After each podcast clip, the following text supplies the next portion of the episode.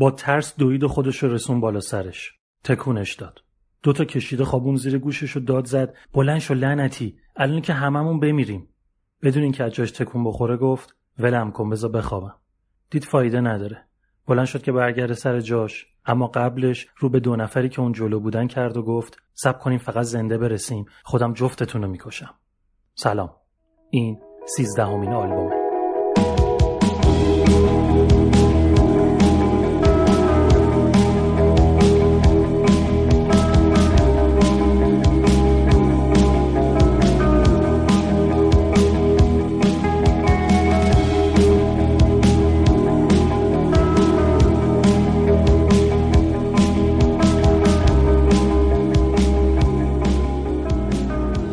من بردیا برجسته نژاد هستم و این قسمت آلبوم در اواخر فروردین نود و نه ضبط میشه. آلبوم پادکستیه که توی هر قسمتش من در مورد یه آلبوم مهم و شاخص تاریخ موسیقی براتون صحبت میکنم.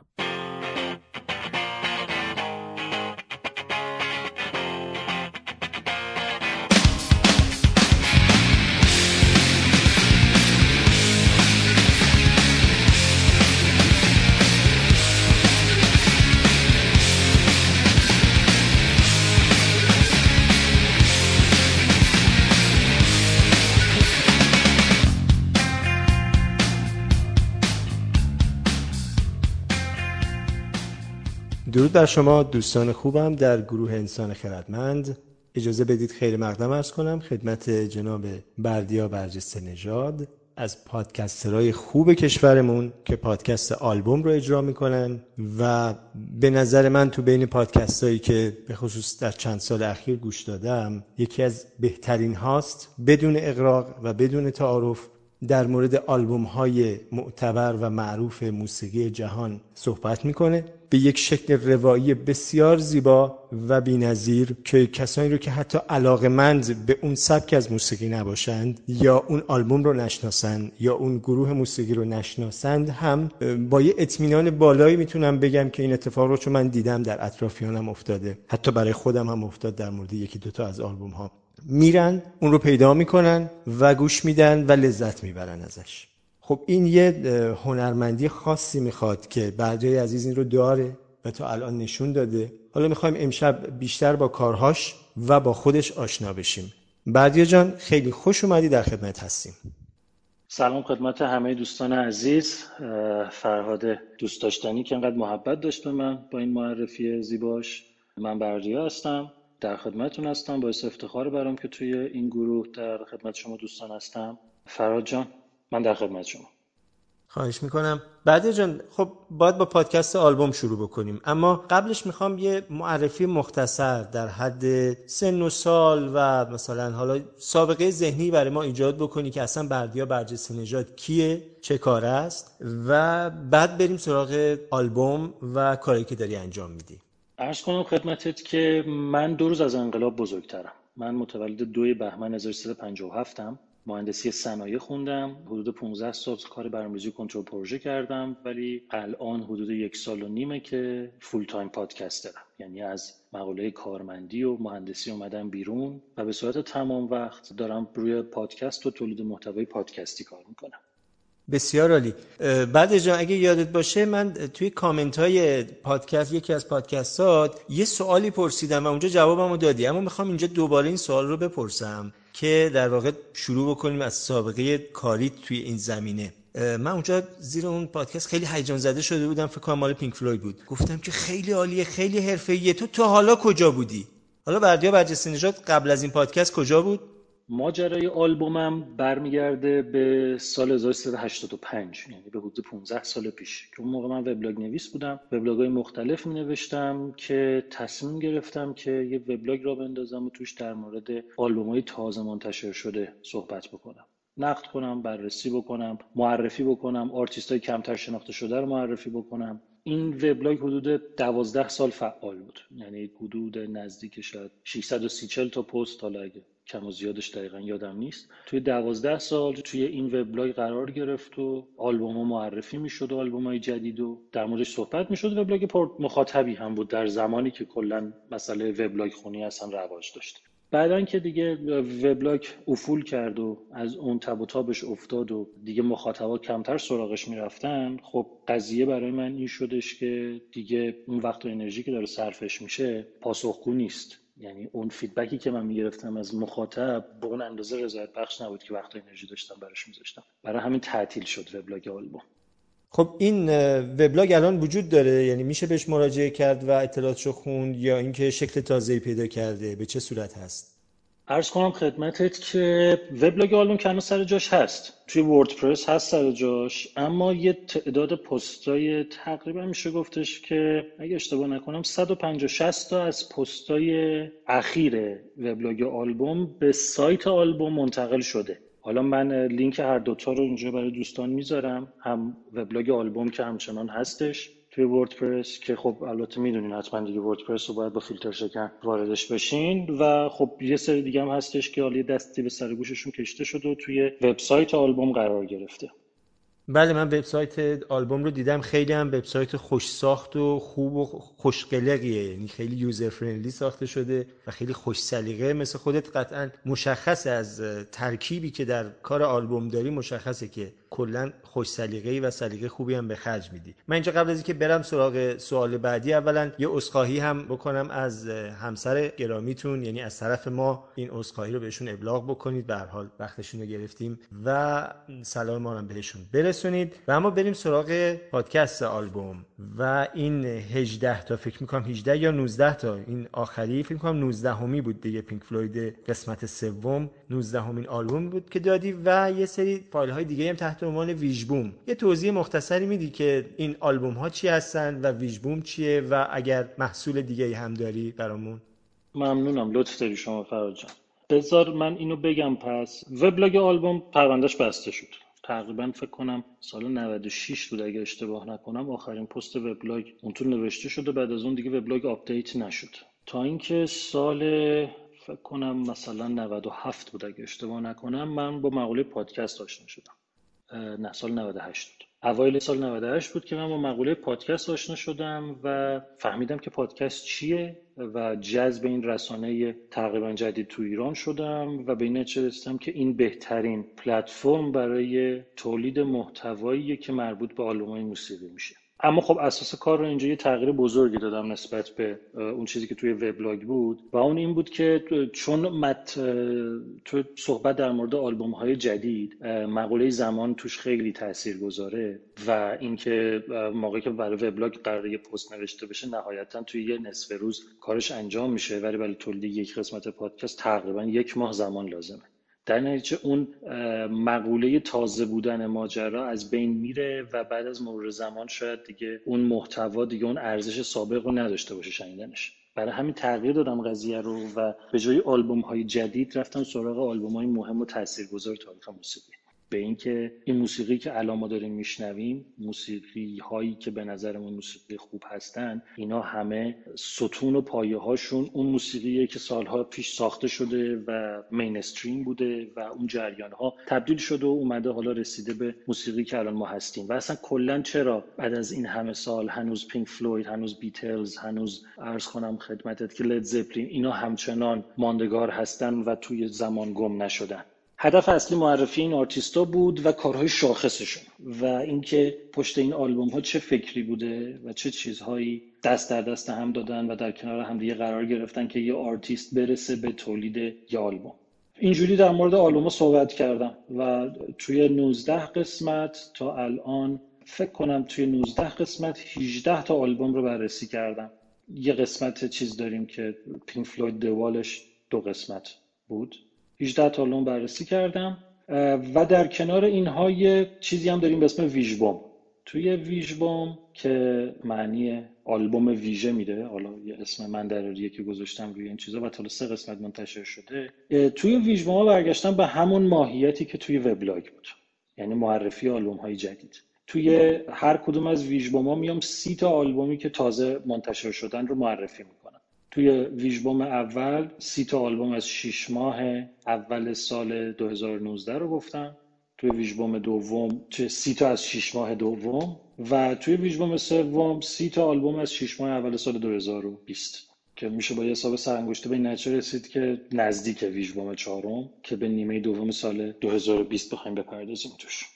بسیار عالی. بعدی جان، اولا میخوام بگم که احساسی رو که دارم از شنیدن اپیزودهای آلبوم و برای من واقعا یک تجربه شگفت انگیز بوده بدون اغراق و تعارف. دوستانی که منو میشناسن میدونن اصلا اهل اغراق و تعارف نیستم، خیلی رک و صریح حرفمو میزنم. این تجربه شگفت انگیز از اونجایی که به هر حال من هم دستی در قلم دارم و در نوشتن، میدونم که اصلا کاری به اجرات ندارم، اجرات به اندازه خودش عالی و جذابه، ولی نوشتن این متن برای چنین اجرایی بی‌نظیره. یعنی بردیا باید یک قصه گوی خیلی خوب باشه. آیا سابقه نوشتن داشتی؟ یعنی سابقه داستان نویسی و قصه گویی داری؟ چون دو تا مقوله است، یکی جمع آوری این اطلاعات که حالا اینم خودش یه داستانیه که یه اطلاعاتی رو جمع آوری کردی که مثلا من در مورد پینک فلوید خودم خیلی ادعام میشد اصلا چیزایی شنیدم که تا حالا نشنیده بودم، در هیچ منبعی نخونده بودم. اولا این پروسه جمع آوری اطلاعاتت به چه صورت هست و دوم این که چطوری اینا رو به یک قصه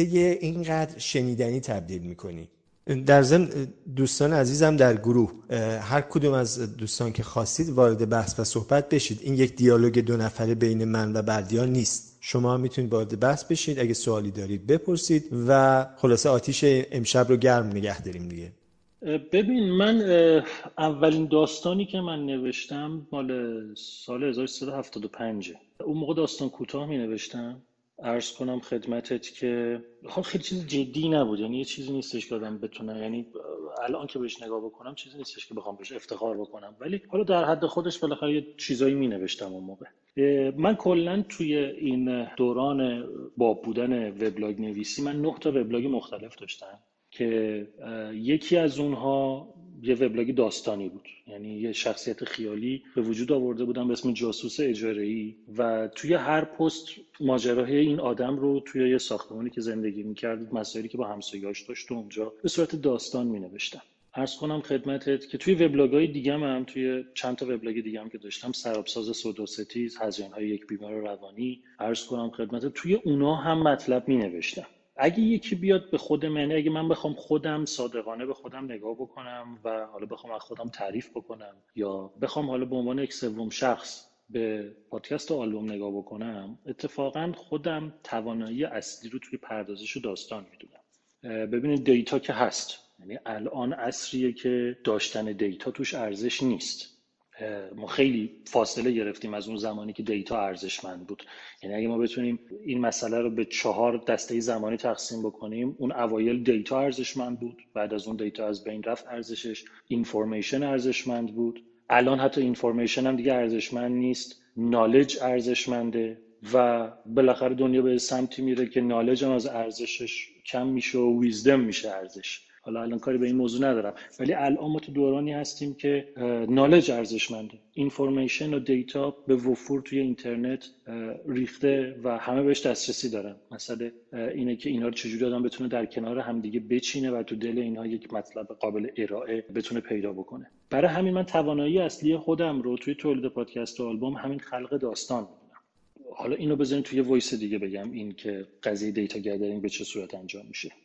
خب پس حدس کارشناسیم درست بوده، بردیا واقعا قصه نویس بوده، تجربه قصه نویسی داشته، چون مشخصه این نوع نوشتن و این نوع روایت کردن از یه آدم عادی بر نمیاد، یعنی حتما شما باید قصه نویس بوده باشید. نکته خوبی هم اشاره کردی که در دنیای امروز الان دیگه چی به درد میخوره. اصلا این گروه و کانالی که وابسته به این گروه هست از کتاب انسان خردمند یووال نوح هراری شروع شد و ما بارها راجع به این موضوع صحبت کردیم که یووال نوح هراری کتابش، کتاب انسان خردمند، هیچ دیتای جدیدی نداره.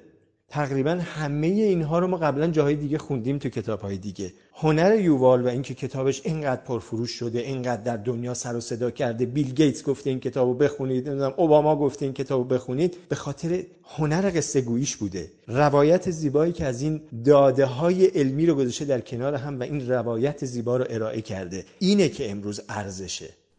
خب اساس تولید محتوای پادکست و آلبوم، بذارین بهتون قدم به قدم بگم چه اتفاقی میفته. هر آلبوم مهمی که من قراره در موردشون صحبت بکنم، اینها یک کور و یک هسته اصلی توشون وجود داره. یعنی اینکه یک چیزی باعث شده، یک چیزی که شاید اونو بشه توی یک یا دو کلمه خلاصه کرد، باعث شده که اون آلبوم به اون صورت شکل بگیره. مثال بزنم براتون توی قسمت، یعنی چند تا مثال به ترتیب بزنم براتون بیام جلو. توی قسمت اول آلبوم بک این بلک ای سی دی سی، همه چیز حول مرگ خواننده سابق گروه شکل گرفته بود توی این آلبوم، بان اسکات.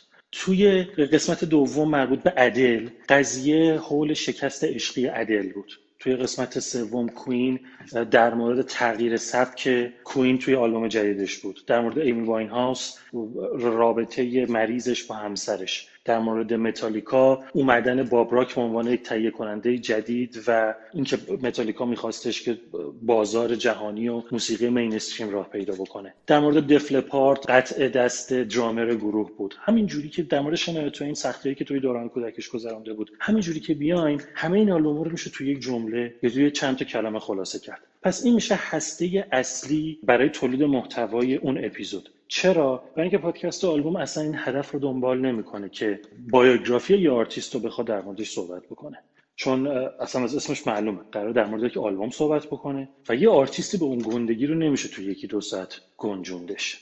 در نتیجه تمام حواشی‌های اضافی و تمام مسائل و مواردی که ربطی به اون ختمش اصلی داستان نداره همون ابتدا از قضیه حذف میشه. یعنی چی؟ یعنی من وقتی در مورد مثلا در مورد عدل صحبت میکنم، من میتونم در مورد ظاهرش، در مورد مسائلی که مربوط به وزنش داشته صحبت بکنم، در مورد مشکلاتی که تو برای کنس برگزاری کنسرتش اتفاق افتاده در مورد اون صحبت بکنم، در مورد کارهای خیریه‌اش صحبت بکنم، در مورد روابطش با دوستاش صحبت بکنم. اینا همه جای بحث داره در مورد عدل، چون وجوه پررنگ زندگی این آدمه. اما من هیچ کدوم اینا رو توی پادکست نمیگم. من همه چیز مربوط به رابطه‌اش با همسرش رو میگم، ولی این چیزای اضافه رو از توش حذف میکنم. چرا؟ چون اگه بخوام اونا رو اضافه بکنم دیگه از طول و عرض پادکست انقدر کش میاد که مخاطب رو خسته میکنه.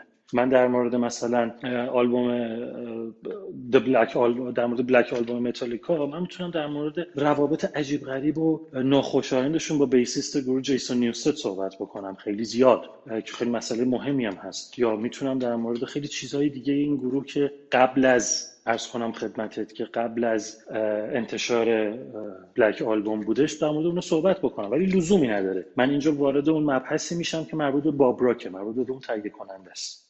پس این میشه اصل قضیه، این میشه قالب من برای تهیه محتوای یک اپیزود، که من اون محتوایی که دارم میدم به اون هدف اصلی برسم. توی اپیزود استینگ من پدر این آدمو پررنگ می‌کنم، چون می‌خوام در مورد پدر این آدم توی اون اپیزود صحبت بکنم. در مورد آلبوم تریلر مایکل جکسون من مشکلاتی که توی کودکیش داشته رو، فشار و زور و عدم انتخابی که داشته رو محور قرار میدم. همه اپیزودا یه محور اصلی داره که همه چیز حول اون میچرخه و اون میشه ستون اصلی ماجرا.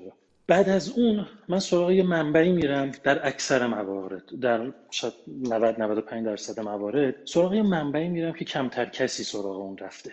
سراغ یه کتاب میرم، یه کتاب معتبر از یک آدم معتبر در مورد اون شخصی که من میخوام در موردش صحبت بکنم. در مورد شنایتوین کتاب خاطراتش، در مورد استینگ کتاب خاطراتش، در مورد پینک فلوید کتاب خاطرات نیک میسون درامر گروه، در مورد لید زپلین کتابی که در موردشون نوشته شده، ایگلز همینطور، دف لپارد همینطور، متالیکا همینطور.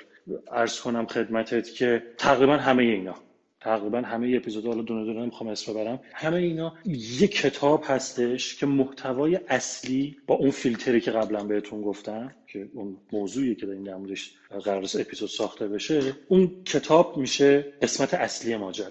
حالا هر موضوعی که توی کتاب هست، هر موضوعی که توی کتاب هست و من میرم از منابع دیگه، که این منابع دیگه میتونه سایت رولینگ استون باشه، سایت ان ام ای باشه، بیلبورد باشه، ارسام نیویورکر باشه، تایم باشه، هر جایی دیگه که یک مقاله یا مطلبی در مورد این موضوع نوشته، اون به عنوان پرابال دادن به اون موضوع از اونها استفاده میشه و متن اولیه که معمولاً معمولاً یه چیزی حدود صد و ده تا صد و پنجاه شصت صفحه ورده نوشته میشه. بعد از اون میرسم من مسئله ادیت. توی ادیت اون چاشنی طنز و عرض کنم خدمتتون که اون چفت و بستی که باعث میشه داستان به همدیگه بچسبه، اون رو من بهش اضافه میکنم. یعنی اون متن اولیه که من مینویسم یه متن نسبتا خشکیه که خیلی صریح داره در مورد یک موضوع خاصی صحبت میکنه. این جملات و این پاراگراف های مختلف رو باید با یک چسبی به اسم داستان پردازی چسبون به هم دیگه. دیالوگ های خیالی به وجود آورد که مخاطب رو خسته نکنه. یعنی اینکه خب خیلی راحت من میتونم بگم که نمیدونم اپیزود متالیکا رو گوش دادین یا نه، مثلا میتونم بگم که خب این ساخت آلبوم به یه تأخیری خورد به خاطر اینکه اعضای گروه به جز جیمز هتفیلد درگیر مسئله طلاق بودن، ولی من میام اینو یکم نمک بهش اضافه میکنم، یه دیالوگ از توش در میارم و اینو به یه شکل دیگه مطرح میکنم که تو ذهن مخاطب بمونه این موضوع و براش کسل کننده نباشه. این یکی از دلیل، یعنی این یکی که نه، این اصلی ترین دلیل اینیه که پادکست آلبوم برای دوستانی که حتی موسیقی هم براشون اهمیتی نداره پادکست جذابیه و من مخاطبای زیادی دارم که خود موسیقی براشون جذاب نیست، نظرشون عوض نمیشه، هیچ وقت نمیرن لید زپلین و موزیکشو گوش بدن، هیچ وقت سراغ متالیکا نمیرن، هیچ وقت گانز ان روزز براشون موزیکش جذابیت نداشته، اما اون داستان داستان میگیرتشون، اون داستان براشون الهام بخش میشه و اون داستان براشون جذاب میشه.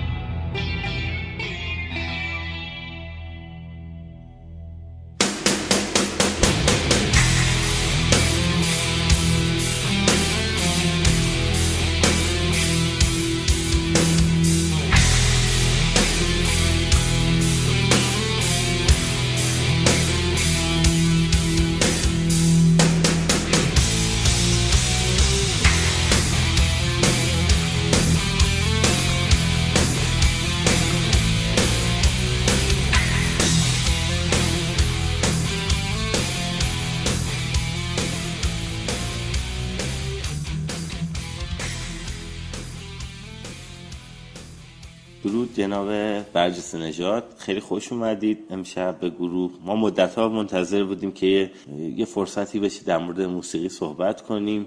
خیلی مقدم عرض می‌کنم از طرف همه اعضای گروه و خیلی از دوستان بی‌صبرانه منتظر امشب بودن که حالا این گپ و گفت صورت بگیره. از جناب ارکانی عزیز واقعا سپاسگزارم که این فرصت رو هم با پیگیری ایشون مهیا شد. حالا جناب برجسته نژاد، من چند تا از پادکست‌های شما رو گوش کردم، به ویژه در مورد پینک فلوید. منم به جرئت میتونم عرض کنم که نه تنها تو نقدهای فارسی بلکه تو نقدهای انگلیسی هم من به این کاملی یه پکیج کامل در مورد پینک فلوید باشه، حالا از زمان تشکیل گروه، اومدن سید برت، اضافه شدن دیگر اعضا، اتفاقاتی که برای هر آلبوم پیش اومده، واقعا بی‌نظیر و کم نه نه من لااقل من ندیده بودم.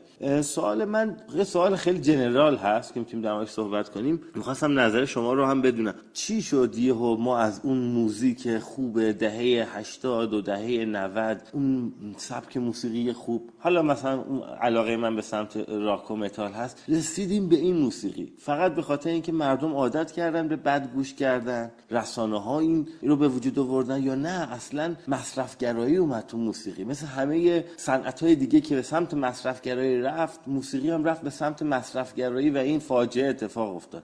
خیلی خوشحال میشم سر فرصت این سوال من رو هم پاسخ بدید. باز هم سپاسگزارم.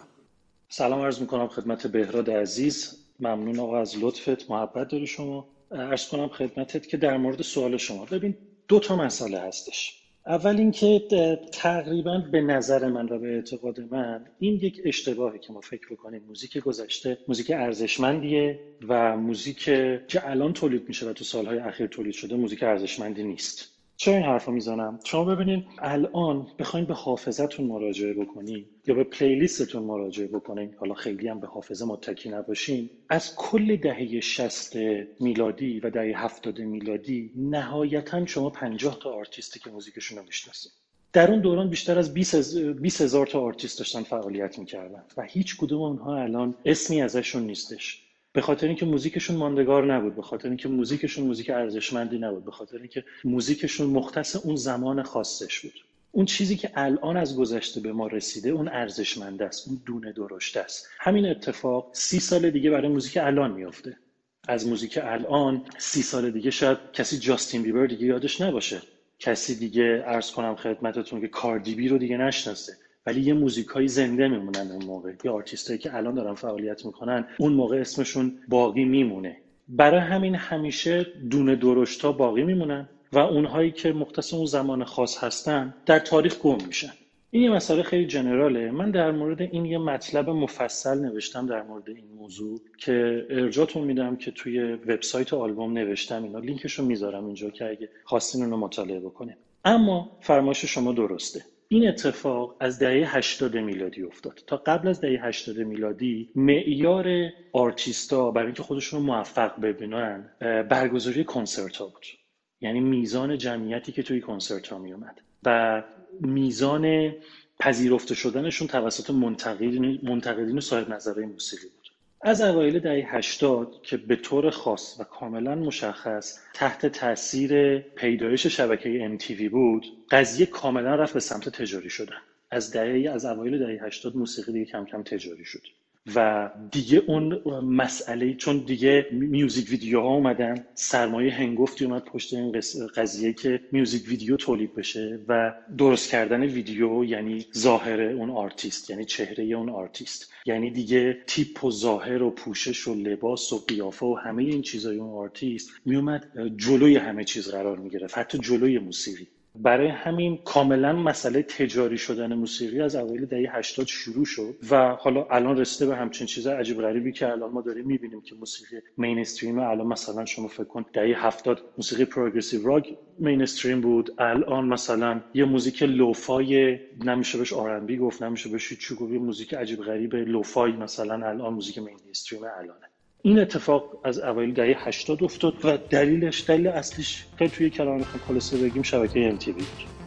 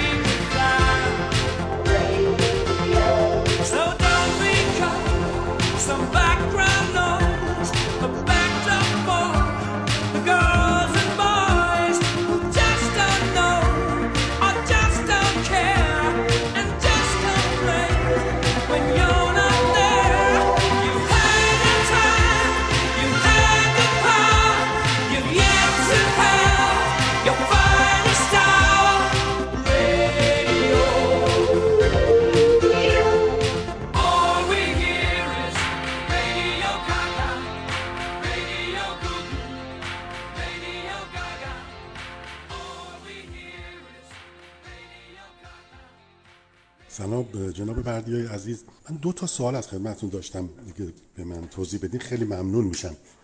یکی این که من جاهای مختلفی خوندم که پینک فلوید در واقع از گروه ولوت آندرگراند یه مقدار تأثیر گرفته. میخوام ببینم واقعا اینطور هست یا نیست. من یه چیزایی هم از ولوت آندرگراند گیر آوردم، گوش کردم، ولی واقعا نمیدونم که این تاثیرگذاری بوده یا نبوده. سوال دومم اینه که توی آلبوم دیوال پینک فلوید آهنگ‌های Another Brick in the Wall توی در واقع تقریباً تو سبک، یعنی تلفیقی از پانک فانک هست و راک در واقع، و من فکر کنم من حداقل من تو هیچ کدوم از کارهای دیگه پینک فلوید در واقع ریتم فانک و فانک زدن در واقع نشنیدم. چی شد که در واقع گروه اونجا به وارد کردن فانک توی در واقع Another Brick in the Wall رسید؟ به نظر من نتیجهش درخشان، فوق‌العاده است، ولی دلم میخواد داستانش رو بدونم. جناب چگینی سلام عرض میکنم خدمت شما. دو تا سوال شما پرسیدین، من اولی رو بگم. بله درسته. کلاً بر اساس نظرسنجی که بین منتقدین موسیقی، بین بزرگان موسیقی، بین کسایی که موسیقی رو تحلیل میکنن انجام شده بود، حدود فکر کنم بیست سال پیش، یعنی زمانی که میلنیوم رو داشتن میبستن ماجراشو لیستای مختلف میدادن، آلبوم The Velvet Underground and Nico که اگه اشتباه نکنم مال هزار و نهصد و شصت و چهار از گروه The Velvet Underground، تاثیرگذارترین آلبوم تاریخ موسیقی شناخته شده، به خاطر اینکه کلا اساس موسیقی راک حال حاضر دنیا روی این آلبومه. گروه پینک فلوید کاملا و به طور مستقیم از موسیقی The Velvet Underground تاثیر گرفته. البته بیشتر میشه گفتش اون وجه و قسمتی که برمیگرده به موسیقی سایکدلیک راک گروه. پروگرسیو راکش کمتر، ولی اون قسمتی که سایکدلیک راک گروه کار میکرد، یعنی اگه اشتباه نکنم میشه سه تا آلبوم اولشون، اون کاملا تحت تاثیر گروه The Velvet Underground و خواننده این گروه مرحوم لو رید انجام شده. درست، این چیزی که شما شنیدین درسته. در مورد سوال دومش، چون من توی اپیزود نوزده هم در مورد این مسئله توضیح دادم، خیلی نمیشه Another Brick in the Wall رو موسیقی فانک دونست. البته هستا، یعنی شما وقتی اصلا به صورت ناخودآگاه موسیقی دیسکو و موسیقی راک رو با هم قاطی بکنی و یه ترکیب موسیقی فانک میرسی. Another Brick in the Wall تاثیر گرفته موسیقی دیسکوه، به خاطر اینکه اون موقع موسیقی دیسکو موسیقی مینستریم اون دوران بوده. این مسئله رو توی اپیزود مایکل جکسون هم من در موردش صحبت کرده بودم. اواخر دهه هفتاد موسیقی دیسکو موسیقی مینستریم بود. تهیه کننده ی آلبوم آقای ازرین از اعضای گروه میخواد که یه ترک موسیقی دیسکو هم توی آلبومشون بذارن به خاطر جذب مخاطب. اعضای گروه مخالفت میکنن، اما در نهایت دیوید گیلمور قبول میکنه که چند تا دیسکو بره سر بزنه و ببین اصلا موسیقی دیسکو چی هست، چون این اصلا نمیدونستن چیه. میرن موسیقی دیسکو رو گوش میدن و نهایتا میرسن به این چیزی که ما توی ستا Another Brick in the Wall، مخصوصا توی قسمت Another Brick in the Wall شماره دو، ما این رو میشنویم. من این موضوع رو به طور کامل توی اپیزود نوزده هم توضیح دادم، ولی خلاصش میشه اینکه میخواستن به خاطر اینکه فروش آلبوم ببرن بالا یه ترک دیسکو هم اونجا اضافه بکنن که خب این دیسکو با راک ترکیب شده و یه چیزی شده شبیه موسیقی فانک.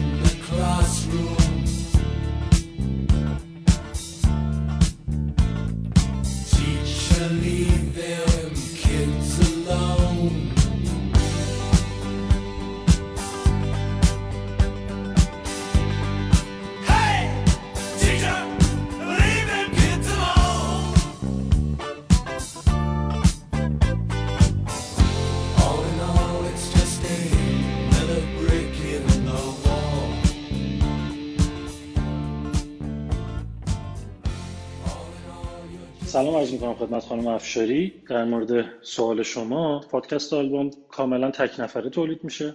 تنها کسی که به من کمک میکنه که حالا اونو نمیدونم چند درصد میشه حساب کرد، نیما جمالی از دوستان من که کار طراحی لوگو و کاور هر اپیزودو انجام میده، که اون هم البته اسم من انتخاب میکنم، عکس من انتخاب میکنم، برای نیما میفرستم و اون اونو در قالب طرح روی جلد هر قسمت آماده میکنه و برای من میفرسته. ولی بقیه چیزا هم به طور کامل خود من انجامش میدم.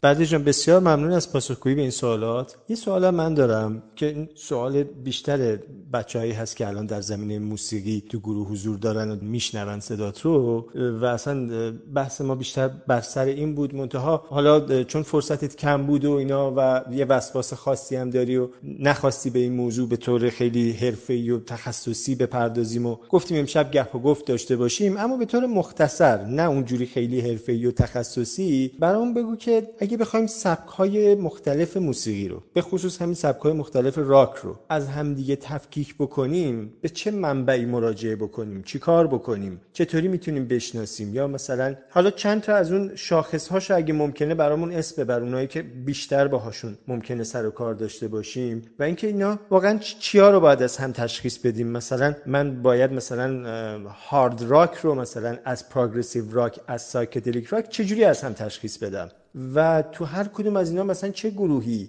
شاخص ترینه که من برم اونو گوش بدم؟ بذار یه جواب خیلی ساده بدم همین اول قضیه. هیچ راهی وجود نداره.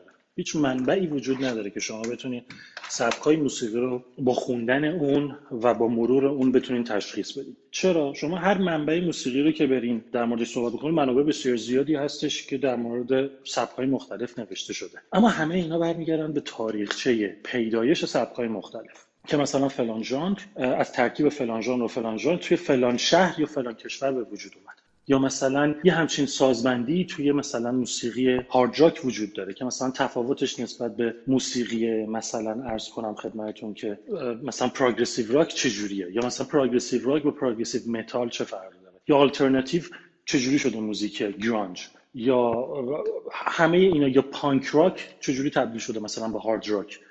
همه اینها منابع اینطوری توضیح میدن به شما و شما با خوندن اونها اصلا نمیتونی یه موزیکی رو که میشنوی تشخیص بدی که الان این ژانرش چیه، چون این اطلاعات به درد همچون چیزی نمیخوره. شما آشنا میشی با اینکه عرض کنم خدمت، بذار اینجوری بهتون بگم، خیلی مثال ساده‌ای بهتون بزنم. شما برین یه کتاب شیمی رو بذارین جلوتون یا یه کتاب مواد غذایی رو بگیرین بذارین جلوتون و توش در مورد نمک بخونین، در مورد فلفل بخونین، در مورد زردچوبه بخونین، در مورد نمیدونم همه اینا بخونین. وقتی شما یه غذا رو میخورین با اینکه اون مطالب رو خوندین، شما نمیتونین تشخیص بدین که اون توی نمک هست یا نه. شما با چشیدن شوری غذا میتونین بفهمی که الان اون تو نمک هست یا نه. تندی غذا بهتون میگه که فلفل هست یا نه. یعنی اینکه اون خوندنه به شما کمک نمیکنه که شما بتونین ژانر رو تشخیص بدین. حالا راهش چجوریه؟ راه اینکه شما بتونی ژانرهای موسیقی رو تشخیص بدی وقتی گوش میدی چیه؟ راهش خیلی ساده است. همه ژانرهایی که تو وجود دارن یه قول توشون هستش. حداقل یک دو سه تا آرتیست شاخص دارن توی اون ژانر کار میکنن. شما وقتی مثلا بذار اینجوری براتون مثال بزنم، شما گروه مثلا پورکوپاین تری، گروه مثلا پینک فلوید، گروه مثلا مریلیون، گروه مثلا عرض کنم خدمتتون که The Pineapple Thief، گروهای بزرگ موسیقی پروگرسیو راک، اینا رو کافیه بشناسید، موزیکشون رو گوش داده باشید. کافیه گانز ان روزز، بانجووی قدیم، عرض کنم خدمت الیس کوپر، این بزرگان رو برای موسیقی هارد راک بشناسید. کافیه که شما مثلا عرض کنم خدمتت که رد هات چیلی پپرز رو مثلا به عنوان موسیقی فانک راک بشناسید، یا مثلا رامشتاین رو، ناین اینچ نیلز رو به عنوان موسیقی اینداستریال راک بشناسید، اوپت رو به عنوان موزیک پروگرسیو متال بشناسی. از اینجا به بعد وقتی شما این آرتیستا رو موزیکشون رو بشناسی، یا آهنگی که گوش میدی میگی آها این چقدر شبیه بانجوویه، پس در نتیجه موزیک هارد راکه.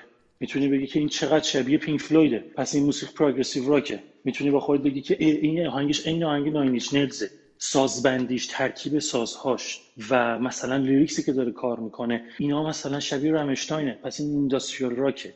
تنها راه تشخیص ژانرهای مختلف موسیقی آشنا بودن گوش با اون موسیقیه. یعنی اینکه شما یکی رو گنده قرار میدی، یکی رو به عنوان یک آدم به عنوان یک آرتیست گلدرشت برای خود در نظر میگیری و میگی اوکی از این به بعد من هر چی شنیدم که شبیه این بود پس این میشه این ژانر. با خوندن، با مطالعه شما میتونی با تاریخچه اون ژانر آشنا بشی، ولی هیچ وقت گوش شما آشنا نمیشه با اینکه داری چه ژانری رو گوش میدی. Destruction leads to a very rough road, but it also breeds creation. An earthquake's out to a girl's guitar, that's just another good vibration. And tidal waves couldn't save the world from Californication.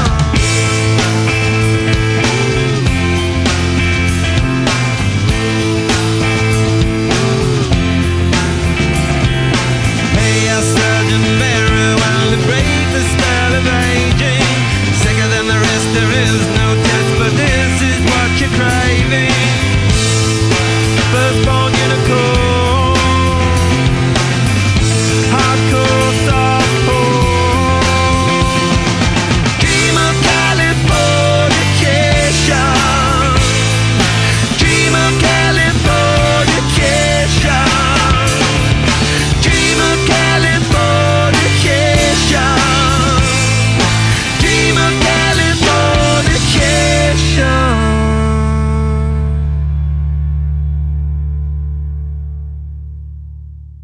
بسیار عالی، ممنونم. من اصلا میخواستم به همین جا برسیم.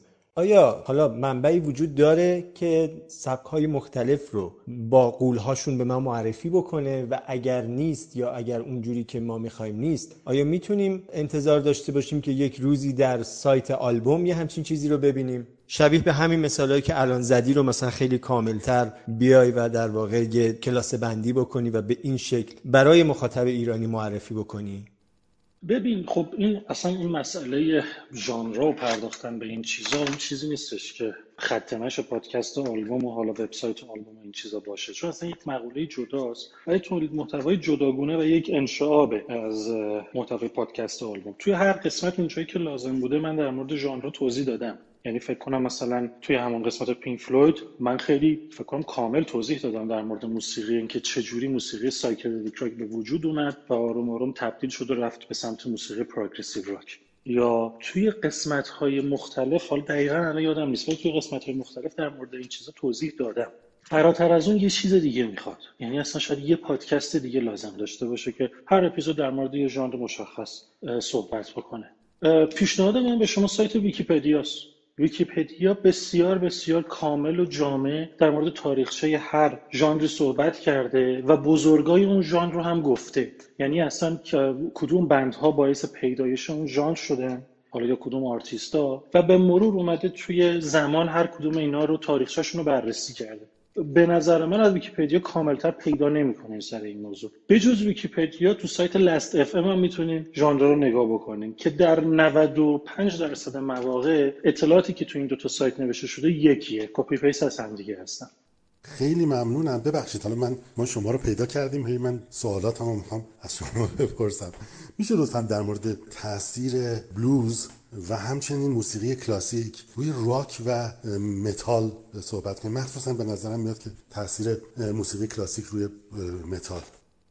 جناب چگینی فرمایش شما کاملا درسته. حالا البته موسیقی بلوز که حالا خیلی ربطی موضوع به این وسط نداره، ولی موسیقی متال و موسیقی راک رو شما اگه ریشه یابی بکنید و برین عقب به همون موسیقی کلاسیک میرسید. یعنی اینکه بالاخره با مرور زمان شما تصور بکنین که عرض کنم خدمتون مدل پردازش آهنگا تغییر کرده، همون اتفاقی که همه جای دنیا برای همه ژانرها به جز البته موسیقی سنتی ایرانی که خب همچنان همون چیزی که شاید مثلا شصت هفتاد سال پیش اون دارن و بیشتر همچنان همونه، و حالا عزیزانی مثل مثلا علیزاده، مثل عرض کنم خدمتتون که همایون شجریان، اینها اومدن بالاخره یه حالا یک بدعتایی دارن توی موسیقی کلاس توی موسیقی سنتی ایرانی به وجود میارن. کلا موسیقی با مرور زمان و با گذشت زمان تغییر میکنه. حالا شما این تغییر رو در نظر بگیرید که با سازبندی جدید اتفاق میفته، گیتار الکتریک اضافه میشه، بیس گیتار اضافه میشه، درامز اضافه میشه و آخرش، حالا خیلی بخوام خلاصه بگم الان وارد جزئیات این موضوع نشم، بله موسیقی راک و موسیقی متال همه یه جورهای ریشه دارن توی همون موسیقی کلاسیک که بخوایم بریم به اون آخر قضیه برسیم. کلن هم یه ذره حالا کلن که بگیم موسیقی راک و موسیقی متال که دیگه میدونین خودتون خیلی دوتا واژه کاملا کلیه، یعنی اینکه شاید خیلی نشه اصلا شما یه بگیم من یک موسیقی متاله، چون اینقدر کلیه و اینقدر متال زیر شاخه داره و موسیقی راک هم همینطور اینقدر اینا زیر شاخه دارن که خب همه اینها و وقتی ما میگیم موسیقی راک یه طیف بسیار گسترده‌ای از موسیقی رو داریم در موردشون صحبت می‌کنیم. یعنی حتی شما اگه برین مثلا توی چیزا نگاه بکنین، توی آرتیست حتی پاپ آرتیستا برین نگاه بکنین، استینگ هم موسیقی راک داره، جورج مایکل هم موسیقی راک داره و خب خیلی موسیقی راک کار کردن. یعنی اینکه اینجوری میخوام بگم الان ربطی به این سوال شما نداشت، البته کلا موسیقی راک که داریم میگیم طیف بسیار بسیار گسترده ای از موسیقی رو داریم در نظر میگیم، چون تا همین موسیقی متال هم زیر مجموعه موسیقی راک میشه یه جورایی. این خیلی نکته جالبی حالا در مورد موسیقی کلاسیک، موسیقی سمفونیک و ارتباطش با راک و متال که صحبت شد و جناب چگینی هم پرسیدن، من توی یوتیوب یه مستندی رو میدیدم، در واقع یک سخنرانی بود که میگفت اگر که باخ و بتهوون امروز زنده بودن احتمالاً موسیقی که انتخاب میکردن به احتمال قوی و یه سری با دلایلی میگفت موسیقی متال میبود. چقدر این موضوع رو قبول داری شما؟ خب من اول جواب فرهاد عزیز رو بدم که صد درصد قبول دارم، یعنی قاعدتا نمیتونه از مثلا با خوب بتهوون انتظار داشته باشیم که الان بیا مثلا موسیقی الکترونیک کار بکنن. موافقم موافقم با تعدد سازبندی که حالا موسیقی متال داره. و اگه بخواین حالا خیلی چیز بکنین، خیلی هم بخواین حالا دقیق‌تر به موضوع نگاه بکنین، موسیقی سیمفونیک راک، ژانر سیمفونیک راک، ژانر پاور متال، اینها کاملا دیگه میشه گفتش که فرزندان خلف موسیقی کلاسیک هستند. اگه برین سراغ این ژانرها، مخصوصا موسیقی سیمفونیک متال و سیمفونیک راک، میبینین که اصلا کلا موسیقی کلاسیک هستن.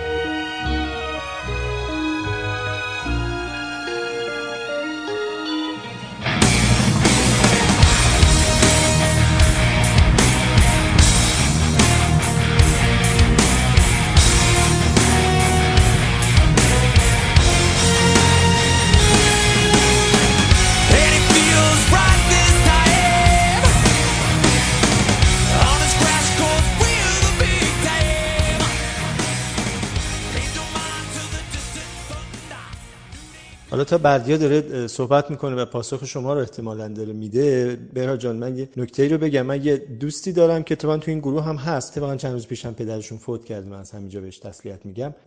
این دوست من جناب امیر کشانی بی‌نظیر آرشیو موسیقی داره، یعنی من خودم آرشیوم برای دیگران، این آدم آرشیو برای من، یعنی من موسیقیامو از این تهیه میکنم و هر چی که میگم همیشه داره و هیچ وقت نه نه نداره تو کارش و خیلی خوب موسیقی‌ها رو میشناسه و یکی از علاقه‌مندان به پادکست آلبومم هست و خیلی با اشتیاق و با شور و اشتیاق همیشه گوش میده و دانلود میکنه و اینا میفرسته برای اینور اونور. میگفت این ویژبوما خیلی عالیه، میگفت یعنی من با یه سری گروه‌های آشنا شدم که نمیشناختنشون. خیلی جالبه این آدم که آرشیو منه، میگفت من یه سری آلبوم ها رو از طریق ویژبوم شناختم و رفتم دانلودشون کردم و با اون گروه آشنا شدم و براش خیلی جالب بود.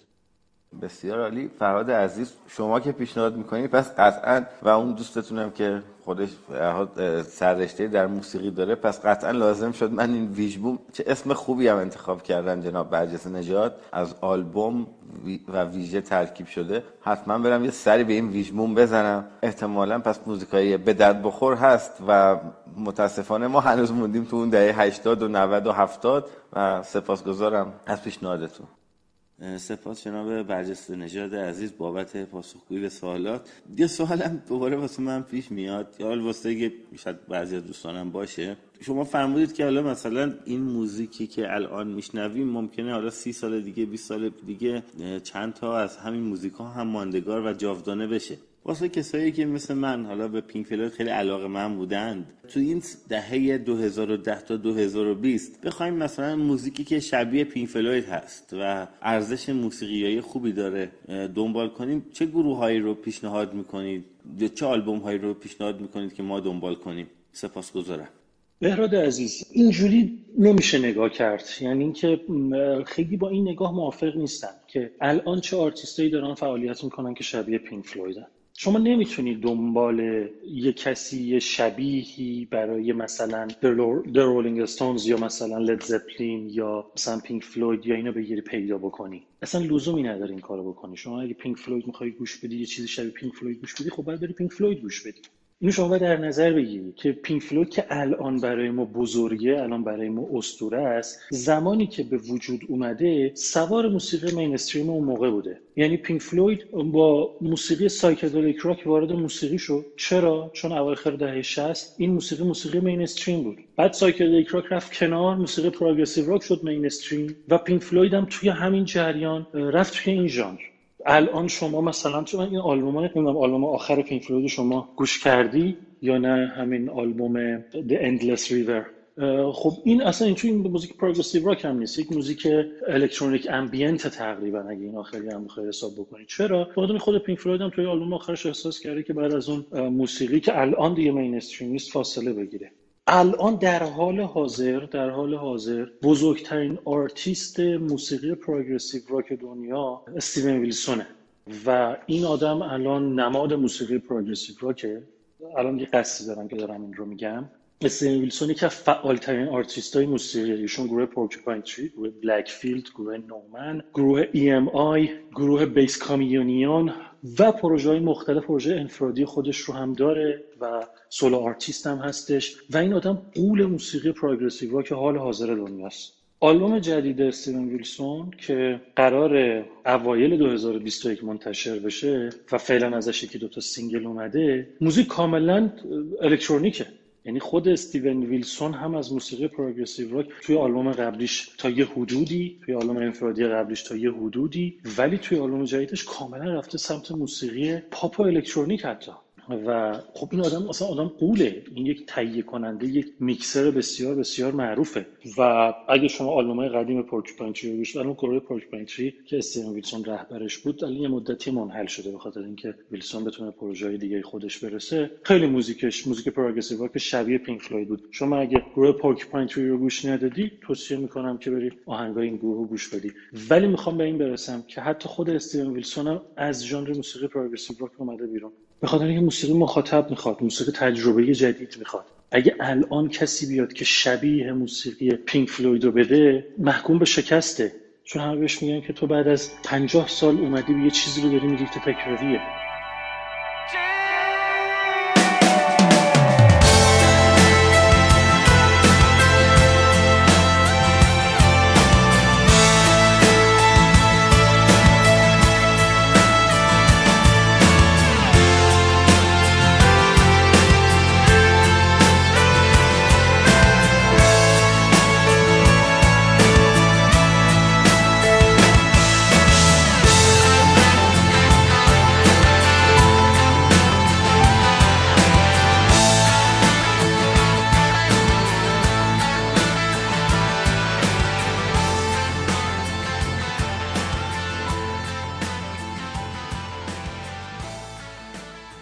خیلی از توضیحتون ممنون. فقط این که ما بلوز رو در واقع شما مرتبط ندونستین یکم برای من در واقع جالب بود، چون حالا حداقل اونچه که من آشنایی دارم یا شنیدم یا خوندم، بالاخره مثلا خب خیلی از ریفای در واقع موسیقی راک لیکنوازیای بلوزه، اصلا خیلی مرزی هم بعضی جا نمیشه قائل شد. یا مثلا شما نگاه کنید مثلا گری مور، خب یه بلوز راکه موسیقیش و خب اصلا تقریبا تمام لیکاش لیکای بلوزه، خیلی جاها توی در واقع بیشتر جاهاش در توی پنتاتونیک بلوز میناز میزنه اصلا. یا پینک فلوید به نظر من هم تو قسمت پروگرسیو راکش و هم بیشتر تو قسمت سایکدلیک راکش خب خیلی لیکای بلوز میزنن. یا مارک نافلر، خیلی دیگه به نظرم میاد که حالا شما فرمودین، ولی من به نظرم میاد که موسیقی بلوز اصولا تو نقش شکل گرفتن راک دهه، مخصوصا حالا بعد از راک اند رول، یعنی از دهه شصت به بعد، به نظرم میاد که نقش زیادی داشته.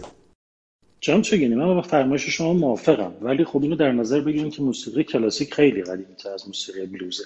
یعنی اینکه عرض کنم خدمت شما که ما داشتیم دنبال ریشه میگشتیم دیگه، یعنی اصلا کنار هم قرار دادن این دوتا یه ذره اشتباهه که حالا بگیم ریشه از بلوز و کلاسیک گرفتن. کلاسیک خیلی قدیمی‌تر از این حرفاست که کلاسیک میتونه گفت به عنوان جد این ماجرا در نظر بگیریم. بله توی موسیقی راک تا حدودی موسیقی بلوز هست، موسیقی کانتری هست، موسیقی فولک هست، موسیقی سولک هست، موسیقی راکابیلی هست، ارزم به خود موسیقی راک اند رول هست، توش همه اینها هست، چون همه اینها در کنار همدیگه هر کدوم اینا یک المانی ازشون برداشته شده و در نهایت تبدیل شده به موسیقی راک حالا اون دوران و حالا همینجور جلو اومده و پیشرفت کرده. مثال هایی هم که البته شما زدین، مارک نافلر، عرض کنم خدمتتون که گری مور، اینا به طور مشخص آرتیستای موسیقی بلوزن، یعنی اینکه اینها بلوز راک دارن کار میکنن. و اریک کلپتون بلوزه، بی بی کینگ بلوزه، اینها اصل قضیه براشون بلوزه. اینها خیلی قابل این، یعنی اینا نمیتونن معیار باشن برای اینکه بگیم حالا موسیقی راک تاثیر خیلی بزرگی از موسیقی بلوز گرفته. تاثیر گرفته ولی همون اندازه که موسیقی کانتری گرفته، از موسیقی جاز گرفته، از موسیقی سول گرفته، از موسیقی عرض کنم خدمتت که راکابیلی گرفته و حالا ژانرهای مختلف دیگه. اون آرتیستایی که شما گفتی که اونا مشخصاً موسیقی بلوز دارن کار میکنن. گری مور پروردگار گیتار گیتار موسیقی بلوزه و کارش بلوز راکه و خب اون ژانر بلوز راکه به صورت جنرال، راک نه، یکی از زیر مجموعه‌های موسیقی راک به اسم بلوز راکه. بعد از اون دو تا سوال دیگه من دارم، یکی این که در مورد استیون ویلسون برای خود من این آدم خیلی بزرگه و احساس میکنم که یکی از اونهاییست که الان صحبتی که بین شما و بردیا بود، یعنی از اونهاییست که باقی خواهد ماند. میخوام ببینم نظر شما هم به عنوان یک کسی که خیلی خیلی خیلی بیشتر از من راجع به موسیقی میدونید هم همین هست یا نه من فقط علاقه شخصیمه. و اینکه میخوام حالا چون صحبت از اوایل صحبت صحبت از بیتلز کردیم، میخوام بدونم که آیا آلبومی از بیتلز هم قرار هست که در پادکست آلبوم قرار بگیره یا آدمای دیگه مثل رولینگ استون، حالا توی لول پایینتر اما همچنان جذاب مثلا مل منسون. کلا آیا مایل هستی که اون چند تایی که در آینده تو ذهنت هست رو که بیاری توی پادکست آلبوم اینجا به ما بگی یا نه سیکرته؟ خیلی جالب شد شما امشب دو بار سوال منو قبل از اینکه بپرسم پاسخ دادی. من اینو میذارم به حساب خوششانسی خودم که با شما هم اندیشم. بله مسلمه، بیتلز هستش، رولینگ استونز هستش توی برنامه. اینو در نظر بگیریم از دنیای پهناور و لایتناهی و بیکران موسیقی تا الان ما حتی یک خراش کوچیک هم بر نداشتیم از روی این دنیا. فعلا فقط در مورد اگه اشتباه نکنم چهارده تا یا پونزده تا آرتیست صحبت کردیم. خیلی مونده، خیلی هنوز مونده، خیلی حرف برای گفتن هستش هنوز. بله در به سراغ بیتلز میرم، سراغ در رولینگ استونز میرم، سراغ مرلین منسون احتمالاً میرم، سراغ نیروانا میرم، بله سراغ همه اینها میرم. فقط چیدمان اینها یه جوریه که ترجیح میدم که بتونم طیف گسترده‌ای از مخاطبین رو پوشش بدم. یعنی اگه مثلا دو تا راک میرم، سه تا راک میرم، یه دونه یه چیز دیگه هم برم که یه ذره علشان اسم آشناتری باشه، اون وسطا یه اسم ناآشنایی مثل مثلا جف باکلی رو بذارم، ولی مثلا بتونم قبل و بعدش مثلا با پینک فلوید و مایکل جکسون مثلا یه ذره مخاطبم تغییر بکنم که حالا با یه آرتیست جدیدی هم آشنا بشه. بله این بزرگان و این آلبوم‌های مهم صد درصد توی پادکست آلبوم جا داره. خیلی از توضیحاتون ممنون، ولی بازم میگم حالا مثلا تو تکنیک هم اگه در نظر بگیریم توی جاز اصلا ما بند نداریم، در صورتی که خب میدونیم بند که از تکنیک‌های اصلی راک و متاله که کاملا از بلوز اومده، یا اسلاید از موسیقی بلوز اومده و حالا هم خود تجهیز اسلاید نواختن که اصلا اسلاید رو نوازندگان کافه‌ای در واقع بلوز با شکستن بطری آبجو و استفاده از اون گردن بطری آبجو این اسلاید رو انجام میدادن. و من به نظرم میاد که از نظر حداقل تکنیک و همچنین لیک ها، یعنی ما خیلی جاهاش ما ببینیم که این لیک ها لیک های بلوزه که میاد در واقع توی موسیقی راک و متال مخصوصا. میگم به نظر من میاد که اون ریشه بلوز موسیقی راک و متال از ریشه مثلا کانتریش قوی تره. بله جناب چگینی، اینجوری که اگه بخوایم نگاه بکنیم که بله فرمایش شما درسته.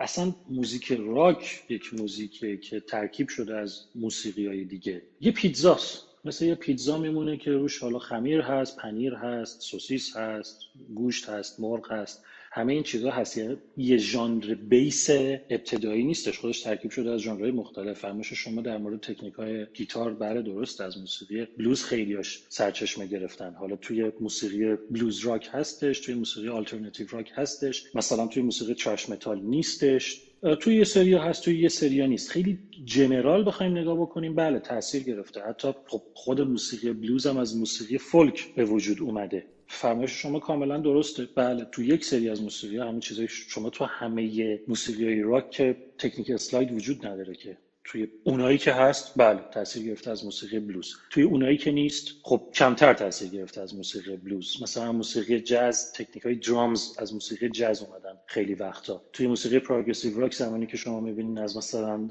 ساکسوفون یا مثلا ترامپت استفاده میشه، اینا از موسیقی مثلا جاز اومدن، خیلی کمتر از موسیقی بلوز. یا مثلا چلویی که استفاده میکنن بله این هم موسیقی مثلا جاز اومده. اینجوری خیلی نمیشه نگاه کرد، چون ما در مورد یک موسیقی راک شده یک یک آرتیست صحبت نمیکنیم، در مورد طیف گسترده‌ای از موسیقی صحبت میکنیم که بله موسیقی بلوز هم بوده توشون، موسیقی فولک هم هست، موسیقی کانتری هم هستش، ژانرهای مختلف هستش. درصدشون تو هر آهنگ متفاوته، تو یه دونه آهنگ اصلا بلوز نیست، تو یه آهنگ خیلی شاخص‌تره.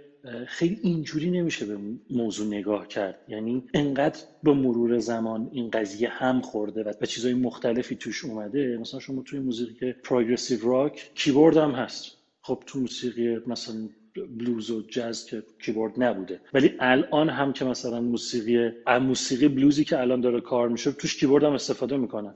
دقت بکنین آرتیست‌های فعلی از کیبورد هم دارن توش استفاده میکنن و یک سری سولو نوازیایی که توی موسیقی پروگرسیو راک تو کارهای خود انفرادی استیون ویلسون نگاه بکنین، سولو نوازی کیبورد رو نگاه کنین، کاملا تاثیر گرفته از گیتار مثلا موسیقی جاز.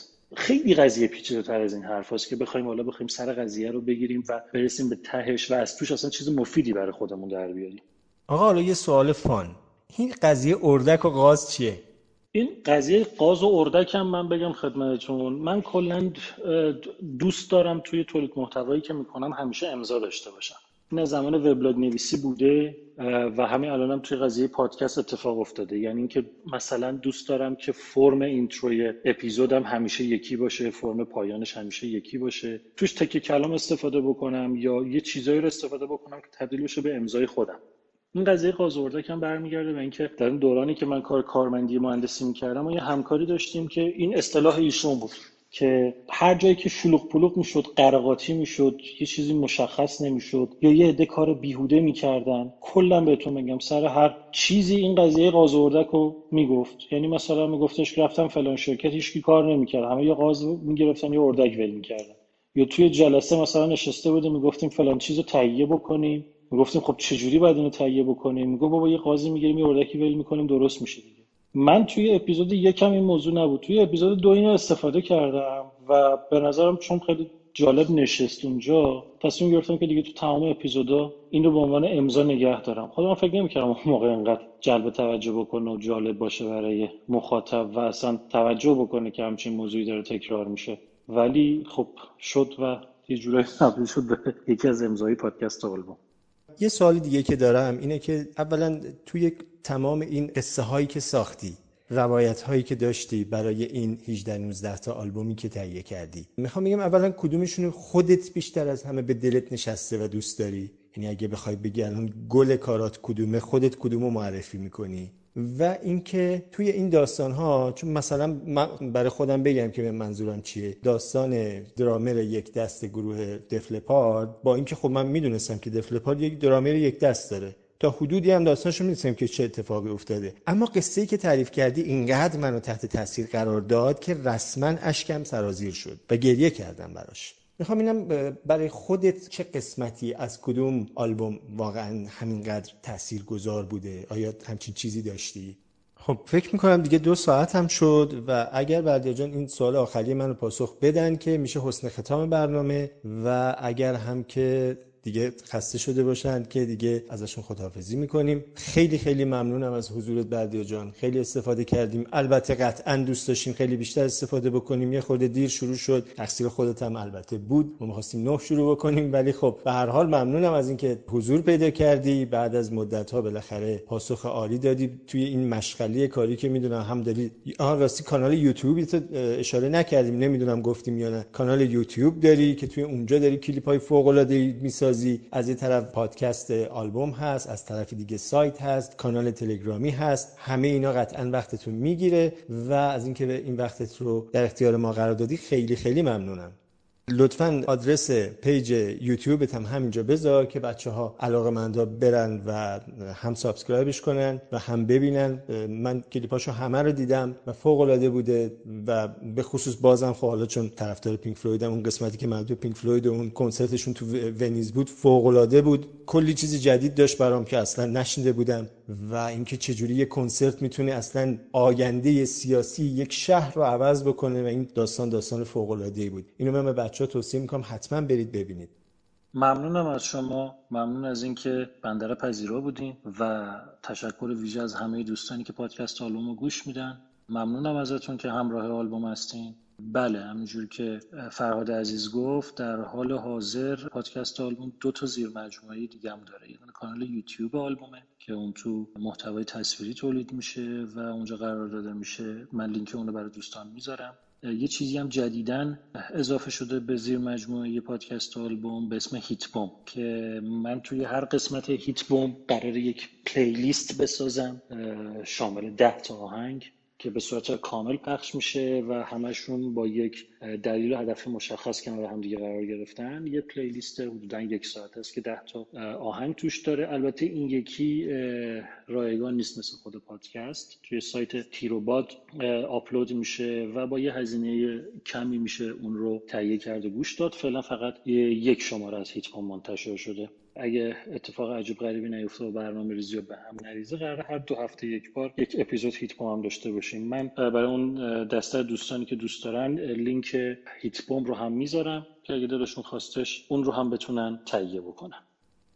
به نظر من گل پادکست آلبوم در حال حاضر که الان رسیدیم به این مرحله قسمت هجده و نوزده است و حالا اگه بخوایم دقیق تر بگیم دوازده و هجده و نوزده، یعنی اینکه اپیزود مربوط به پینک فلوید اپیزود بسیار قوی شده از نظر خود من و به نظرم واقعا میشه گفتش که کار درخشان پادکست و آلبوم توی این سه قسمت اگه یکی پشت سر هم اینا رو گوش بده میشه اون رو شنید. اما از نظر داستان خب هر کدوم از اپیزودها برای من یک جذابیت خاصی داشتش تهیه اون، که خب همچین چیزی رو نبود که اصلا سراغش نمیرفتم. ولی اپیزودهایی که خود من رو خیلی تحت تاثیر قرار داد، یکی اپیزود شنوتوین بود. ببین اصولا من وقتی دارم برای یک اپیزود تولید محتوا میکنم، از اونجایی که یه مقطع زمانی اصلی زمان انتشار اون آلبومه، معمولا کتابی که دارم میخونم رو دیگه میذارم کنار. یعنی وقتی به اون آلبوم مثلا شما فرض بگیرید یه کتاب مثلا چهارصد صفحه‌ای من دارم میخونم، وقتی مثلا تو صفحه صد و هفتاد صد و هشتاد میرسم دیگه به اون آلبوم که منتشر شده، دیگه در مورد اون صحبت میکنم، دیگه بقیه کتابو میذارم کنار. بقیه کتاب میذارم کنار و یه توضیح خیلی مختصر و خلاصه از مابقی ماجراها میدم و یه وقت رو صرف این نمی‌کنم که کل اون کتاب بخونم. اما در مورد شنوتوین اپیزود هفتم اینطوری نشد دیگه. من وقتی به اون آلبوم رسیدم دیگه نتونستم کتاب بذارم کنار، تا آخرش نشستم خوندم و واقعا احساساتی شده بودم سر مسائل و مشکلاتی که شنوتوین گذرونده بود. در مورد استینگ هم این اتفاق برای من افتاد. جالب اینو بهتون بگم، من زمانی که اپیزود استینگ رو میخواستم درست بکنم، آلبوم بعد از آلبومی که در موردش صحبت کردم رو، آلبومی که صحبت کردم The Soul Cages بود و من میخواستم آلبوم بعدی رو در موردش صحبت بکنم. در مورد آلبوم اگه اشتباه نکنم Ten Sumner's Tale اسمش، اسم اون آلبومه، قرار بود در مورد اون صحبت بکنم. من کتاب خاطرات استینگ رو خوندم و اومدم باهاش جلو و رسیدم به آلبوم The Soul Cages و دیدم که این یه کانسپت آلبوم در مورد پدرشه و لیریکس رو که خوندم و ماجراهای فوت پدرش رو که خوندم، اونقدر تحت تاثیر قرار گرفتم که کل اپیزود رو از اول نوشتم. یعنی آلبومی که میخواستم انتخاب بکنم رو عوض کرد، آلبومی که انتخاب کرده بودم رو عوض کردم و با محور قرار دادن رابطه استینگ با پدرش دوباره اپیزود رو از اول ویرایش کردم و از اول نوشتم. اون هم برای من خیلی، من سر اون قسمت نمیدونم دوستانی که اپیزود استینگ رو گوش دادن الان بهتر متوجه میشن کجا رو دارم میگم. اون صحنه ای که استینگ بیمارستان میره و پدرش رو میبینه، توضیحاتی که توی اپیزود میشنویم توضیحاتی که استینگ توی کتابش شرح داده اون صحنه رو، اون اتفاق رو. من موقع نوشتن اون، موقع ضبط اون و موقع ادیت اون هر سه بارشو گریه کردم وقتی اون قسمت ملاقات استینگ و پدرش توی بیمارستان رو داشتم روش کار میکردم. منم سپاسگزارم جناب برجسته نژاد عزیز که وقتتون رو امشب به ما دادید. پاسخهای خیلی خوب و جالب و جامعه ارائه کردید در مورد پرسش‌های ما. از پاسخهای شما برمیاد که آن چیزی که مثلا برای من پرسش بود برای شما هم دغدغه بود و رفته بودید با اطلاعاتی که داشتید، کاری که کردید روش جواب گرفته بودید و پاسخ بسیار قانع کننده ای هم بود واسه خود من، مخصوصا در مورد این تفاوت موسیقی‌ها. و حالا دوباره باید گوش کنم. گروه‌هایی که معرفی کردید کلی اسم جدید بود، واسه من خیلی جذاب بود و میدونم برای دوستان دیگه هم همین نحو بوده. شب شما خوش.